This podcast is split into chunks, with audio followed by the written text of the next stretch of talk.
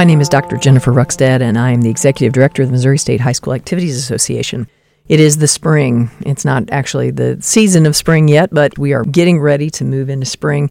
We've entered the month of February, and by the time you hear this, we will be just a few weeks away from our spring sports starting practice up at the end of this month. Our spring activity championships are just around the corner and we are in our governance part of the year. We are always in a governance part, but our second semester, the second half of the school year, is the time for our membership, and many of the decisions our board of directors will make will happen in the second part of the year. So, this is an episode where we're talking about some of the issues in front of the membership after our traveling of the state to area meetings. We go to area meetings in January.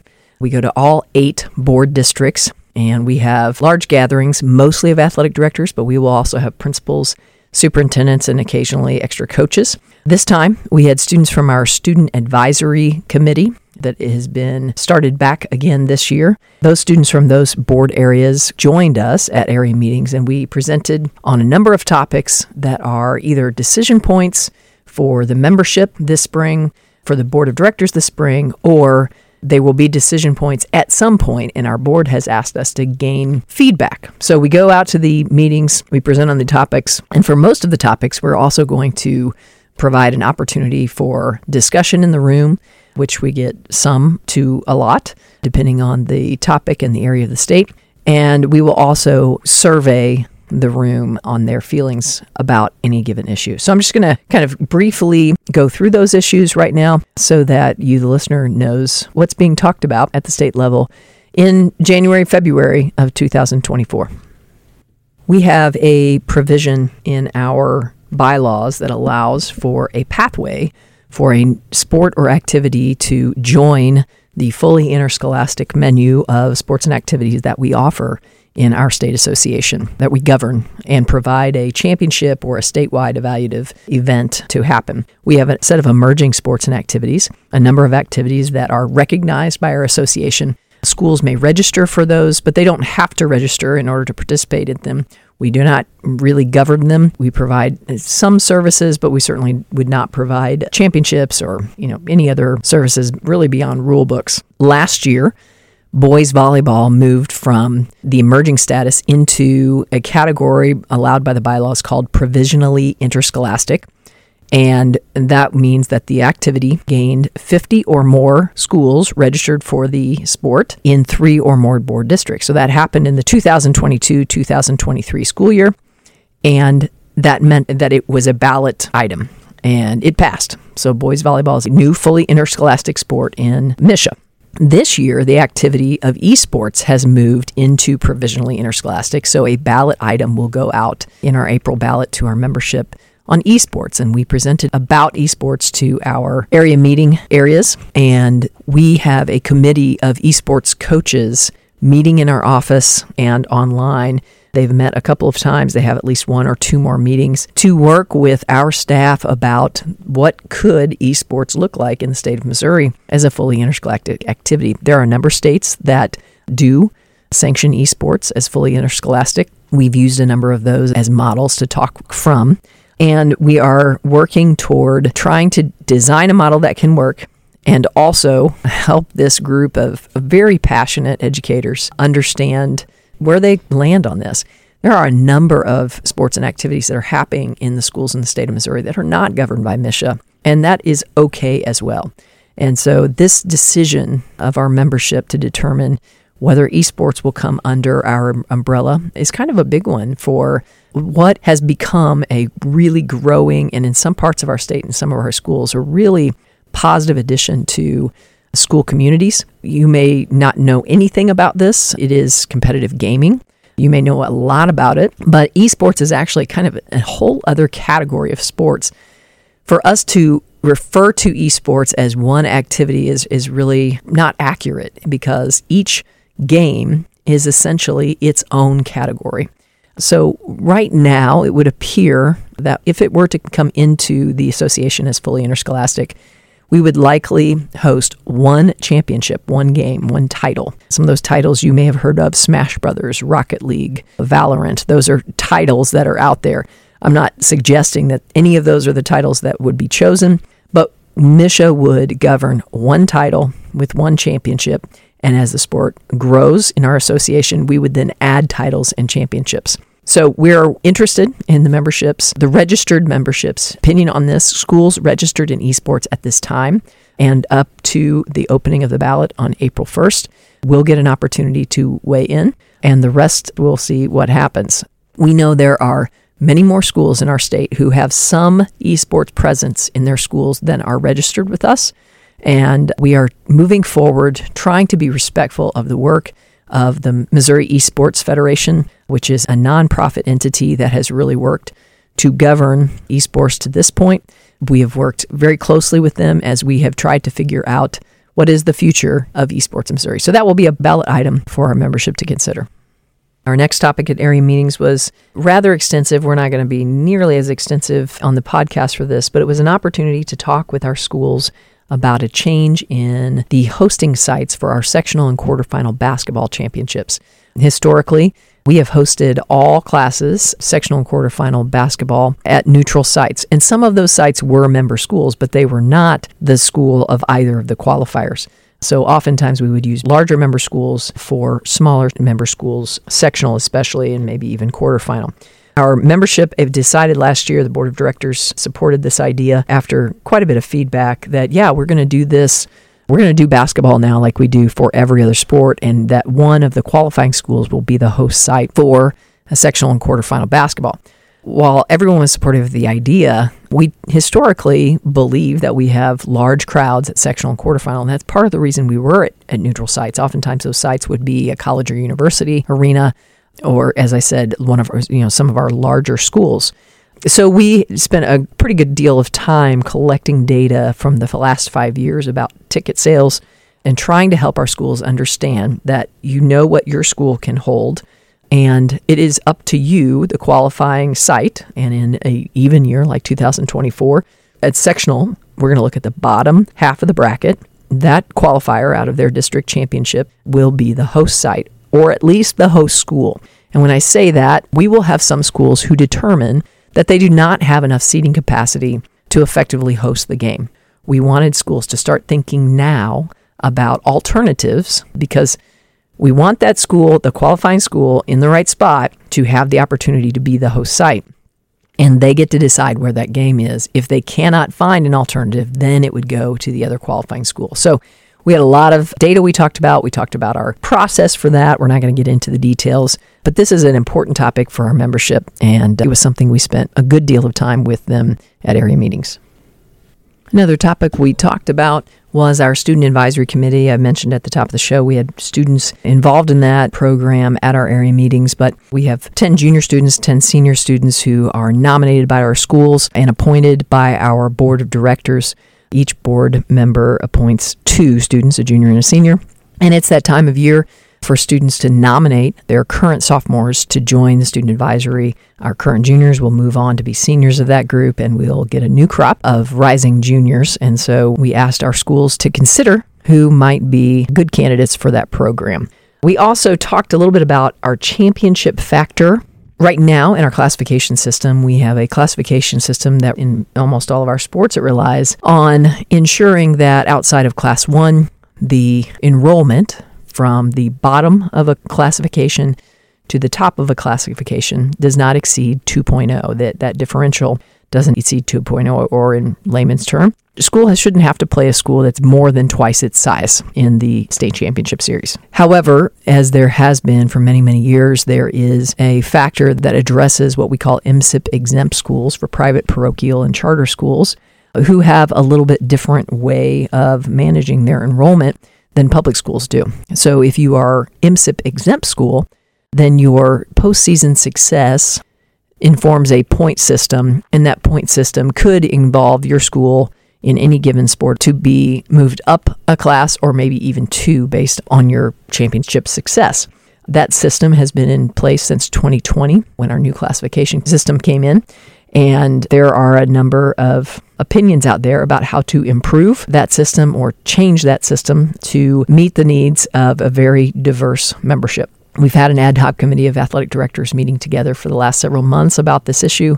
They have not come to consensus on the issue about what we might do to modify the system. And they asked that we take the topic to area meetings and ultimately our annual questionnaire, which our schools will be able to complete during the month of February from February 12th to February 23rd. And we're going to ask a number of questions on the questionnaire about what our schools think about possible changes to the championship factor. So we presented on those possible changes and gave schools an opportunity to begin that discussion. Finally, in our kind of information section in our area meeting, we reminded schools that our Class 3 track and field championship will move in 2024 to the first weekend from the second weekend. We generally, before, we always have two weekends of track and field championships. It used to be classes one and two in the first weekend, classes three, four, and five in the second. This year, we're moving class three to the first weekend, and we wanted to remind our schools yet again about that change. In our what we call our discussion session, where these topics we asked our schools and our school employees in attendance to share their ideas or questions about any of these topics. And we then asked them kind of some straw poll information. So I'm going to go through those topics. One is name, image, and likeness.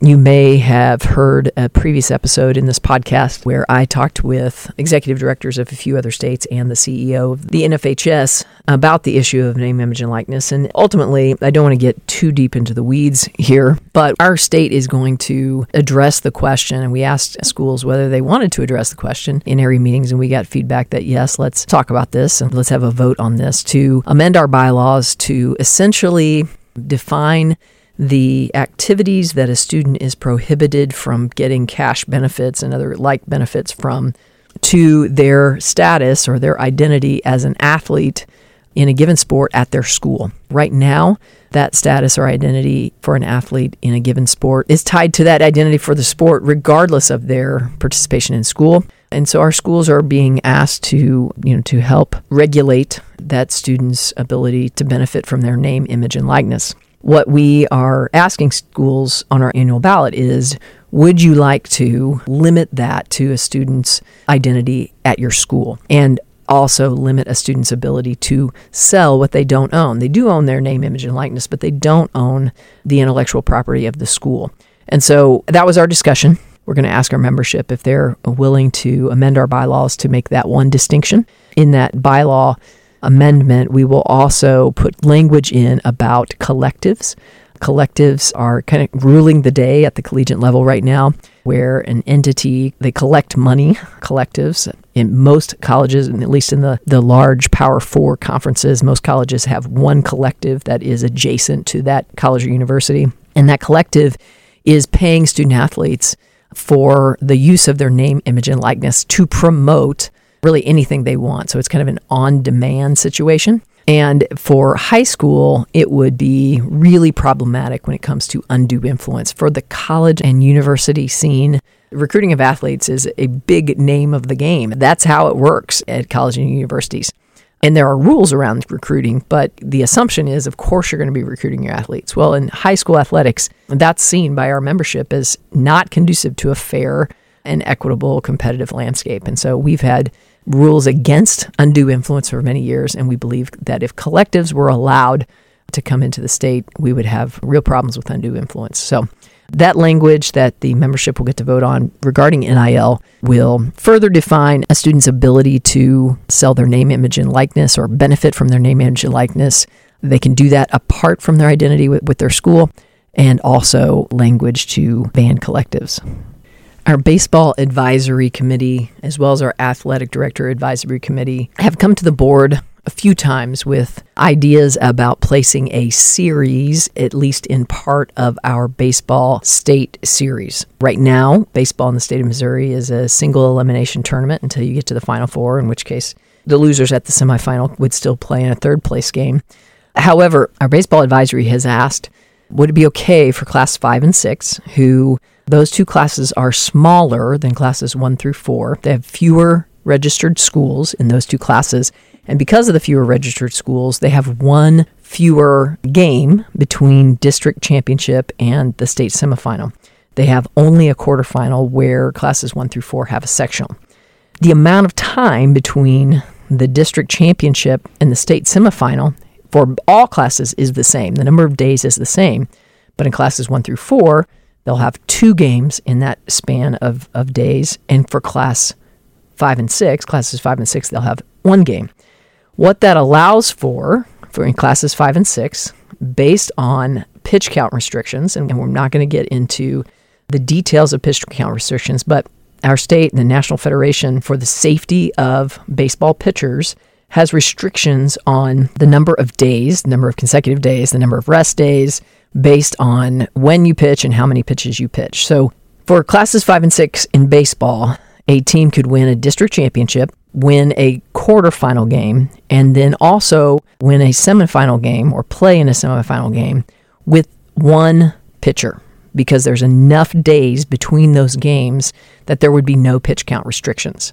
And the Baseball Advisory Committee feels strongly that classes five and six have teams with the most resources, the most pitching resources. They've had to utilize those resources throughout the regular season. And now, in the most important part of their season, they're not accessing a number of pitchers. They can, they may not choose to do that, but if they have a, single dominant pitcher, they could really use that pitcher at every level. And the idea is that we're not really evaluating which teams are better, which is a well rounded team. We're really evaluating who's got the best pitcher. That's the question before the board of directors and the board has asked the membership what they think about this. The proposal is is that for classes 5 and 6 there would be a best 2 out of 3 series at the quarterfinal level which would allow for at least one more game. It could be two. They'd play it on a Friday, Saturday. Game one would be on Friday. Saturday would be game two and game three if needed. So that would force the use of at least one more pitcher in that situation. And if they're playing just one more, it gives a more equal situation in comparison to classes one through four. After the district championship, everybody has a guarantee of two games that have to be won prior to the state semifinal, as opposed to class five and six just having one at this time. The issue and why it's kind of a big deal for our association is we do not have in any sports any sort of different format, tournament format for different classifications. And historically, our association has been, at least when it comes to tournament formats, kind of a one size fits all. And from class one to class six, we're going to run the same format. We may have an extra game in there, but it's still a single elimination tournament. This proposal asks the membership, how would you feel about putting a series in for just two of our six classes in baseball? And then we went ahead and asked if a similar proposal comes up in other sports, help the board know what our schools are thinking when it comes to this question of a change in format for a given class or classes. So we ask the membership to weigh in on those questions. These are not bylaw questions, these would be questions for the board to consider. So this is kind of a, an area where it's potentially stepping away from pretty long held values in our association. And we'll see where this goes. We'll see what the board does with the feedback received from area meetings. District seeding point system. In football, we have a point system that determines our district seeding. In most cases in football, we have 18 districts, sometimes we have fewer, but we seed those using a point system based on the win loss record and the point differentials and the strength of schedule and so on during the regular season. That system uh, is fairly manageable because we have you know just a limited number of, of schools, a nine game season, and that season happens one game a week. The question before the membership is do you want to seek out point systems to seed all of our team sport district tournaments? And it wouldn't necessarily be exactly like football, but we would start with our football system and then change things about that system that would match that particular team sport soccer, basketball, softball, baseball, and so on, volleyball. We gave the example there's one component for sure, likely would need to be multiple components per sport that would have to change, but one component that we would certainly not bring from football into any of the other team sport point systems if the membership agreed this was a good idea to pursue is the fact that we track out of state opponents for our teams throughout the season in order for their point system, their point total, to include those out of state opponents. That is done manually by our office. And there are a number of out of state opponents in the sport of football, but it's certainly not a majority of our schools. But it's a little bit of work to manage the out of state football system. Trying to manage all the out of state opponents in all team sports to inform the district seeding point system would not be manageable. Right now, our website is a closed system. Our members enter their scores, and those scores would populate our seeding system. But when we deal with out of state, we would have to manually go find those scores throughout the season. You would have to do that even after that contest has happened, and that would not be manageable. So that's a, a component that if we were to go to a point system for our seeding, that would not come over with football. So we asked those in attendance how they felt about that. We're also going to ask about that on the annual questionnaire. District hosting right now in all sports but team tennis and football, there is a component to the district tournament that requires the establishment of a district host site. And sometimes that host site is the site for all the contests for that tournament. We would call that the traditional model, like but the basketball model where a certain school is the host school and all the games in the tournament are played at that school over the course of a week. We have allowed, since COVID really, and the necessity to change some things during COVID, we've allowed for sport to sport for district tournaments to be hosted in different ways. Sometimes we might allow for a certain round to be hosted by the higher seed. Sometimes we've allowed for all rounds to be hosted by the higher seed, which is what happens in football and team tennis. But the question before the membership this spring, again, this is a question really for the board to decide. They wanted to hear what the membership's thoughts were on this is do we want all sports to have access to all of the options for their district tournaments? Because right now it's a little bit of a hodgepodge, team sport to team sport. In what ways are you allowed to set up your tournament and host the tournament? And the question is do we just say, everybody has all the possible ways. And so that's a question we were anxious to hear what the membership thought. And again, we'll be asking about that on the annual questionnaire. We had three different topics for speech, debate, and theater. The first is right now, speech, debate, and theater are considered one activity. And while speech and debate is somewhat separate than theater, those championships are scheduled the same weekend. They are seen as part of the same activity. And our districting and classification is all together. In the activity of theater, the tie to speech and debate sometimes causes inequities in the concentration of schools who are participating in the theater competitions. And so we will, like right now, we have a theater district that has 12 entries in both of our theater events. And yet we have other theater districts that have like three and four. So, in a sport or other kind of activity, we would know what those registrations were ahead of time and we would parade or distribute those entries throughout the state. We also have issues with conflicts between students who are involved in theater and also those who are involved with speech and debate. And the time of year in our speech, debate, and theater championships is also the time of year that many, many schools are having spring productions. And so finding, first of all, making space to participate in either one act or readers theater through our theater championships in your school year can be a challenge and also finding theater venues to host these competitions in Southwest Missouri, where we host speech, debate, and theater championships in Springfield, has become more and more challenging. So, as we try to maybe give a shot in the arm to theater, our speech, debate, and theater advisory has suggested maybe we need to split the two and make theater its own activity. And so that's the question should we split a speech and debate from theater? The second topic we talked about is using the classification process we use for all other sports and activities with speech, debate, and theater. Currently, everything is under one class, and our participation is such that, especially in speech and debate, we could probably have more than one class.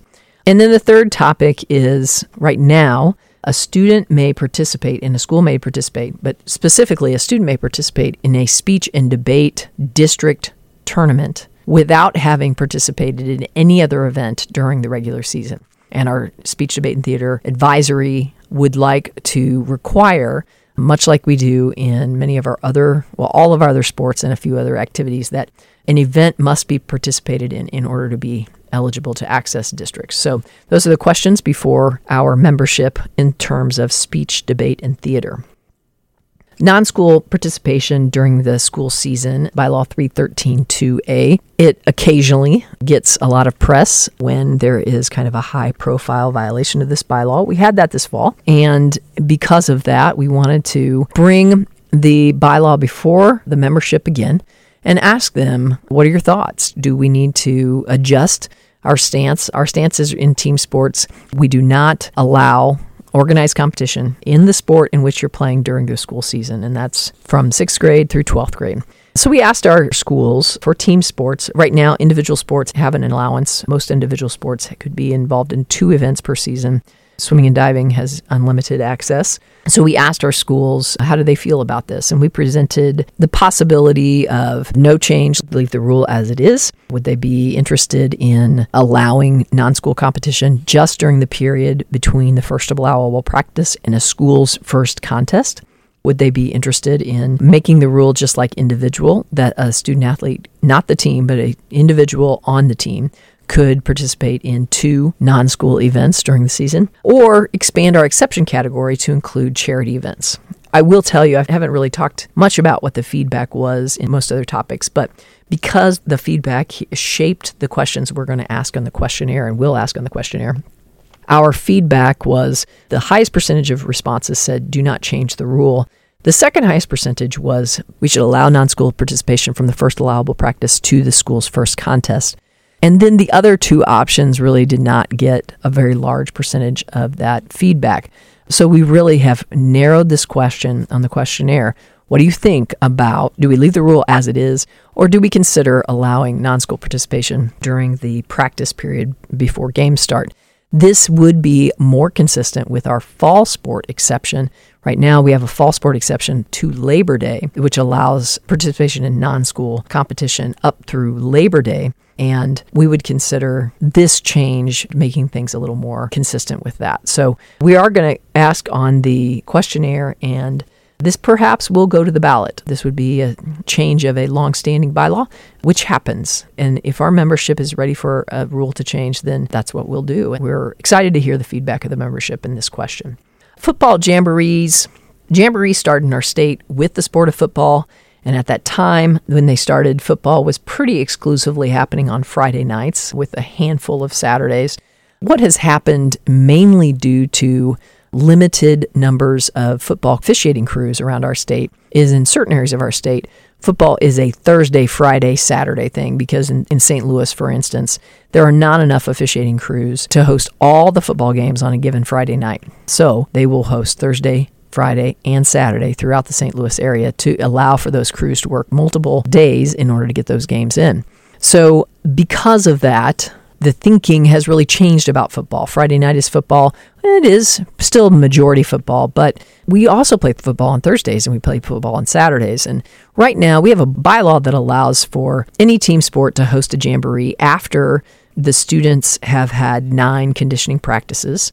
And for most sports, if you practice at least one weekend day in the first week, that would allow a jamboree to happen on the second Thursday after the first allowable practice. That rule is not accessible for football because we have a board policy that says football cannot host a jamboree until that Friday. So the question is, why is that the case? Again, I think it's tied to just kind of this shifting idea of when high school football is played in our state. So we've asked the membership, are you okay to allow for football jamborees to be hosted on Thursday night? Related to that topic is another topic, and that's our first allowable contest moving to Thursday, especially in the fall. This started in football for the exact reason I just mentioned this need in many areas of our state to include Thursday and Saturday as possible days in order to get football games scheduled to allow for all those games to have officiating crews.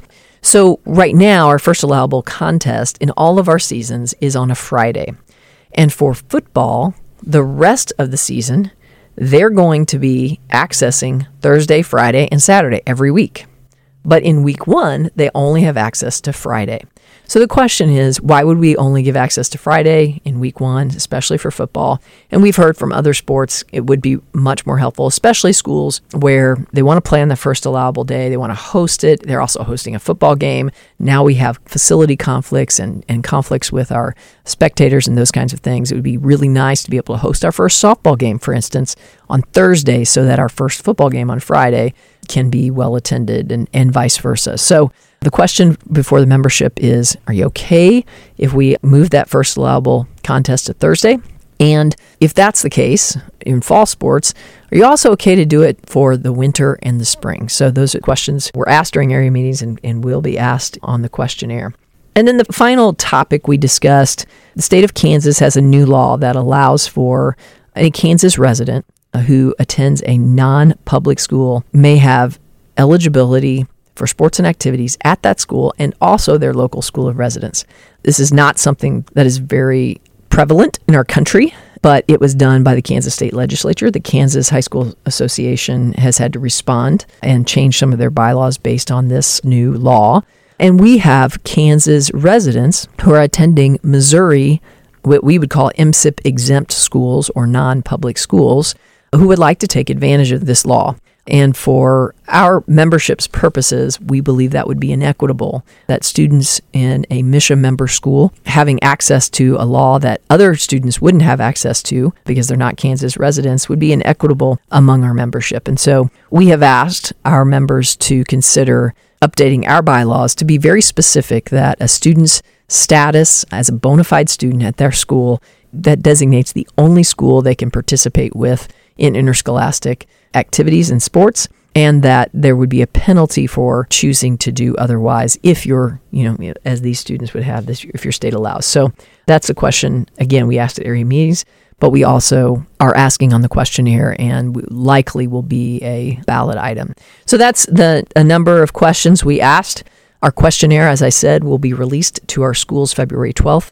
They will have access, the principal or superintendent, every one of our schools will have access to provide feedback on our questionnaire. Our questionnaire makes no decisions. It's again a feedback tool, a collection tool for our office and the board of directors that then will direct us toward the writing of our annual ballot, which is a decision making tool, and any decisions that our board of directors will have to make. So, appreciate you sitting through this. Things may be dry, or maybe you think this is really exciting, kind of like me, but I wanted to update our listeners on the topics that our membership is considering. This is Dr. Jennifer Ruckstad, the Executive Director of the Missouri State High School Activities Association. This is Dr. Jennifer Ruckstad, the Executive Director of the Missouri State High School Activities Association. Thank you for listening to the MSHSAA All Access podcast and having an interest in Missouri high school activities and athletics. If you enjoyed today's episode of the MSHSAA All Access podcast or any of the episodes in this podcast, please consider subscribing or liking with your favorite podcast provider. It helps other people find us, and we really appreciate you listening and supporting the Missouri State High School Activities Association.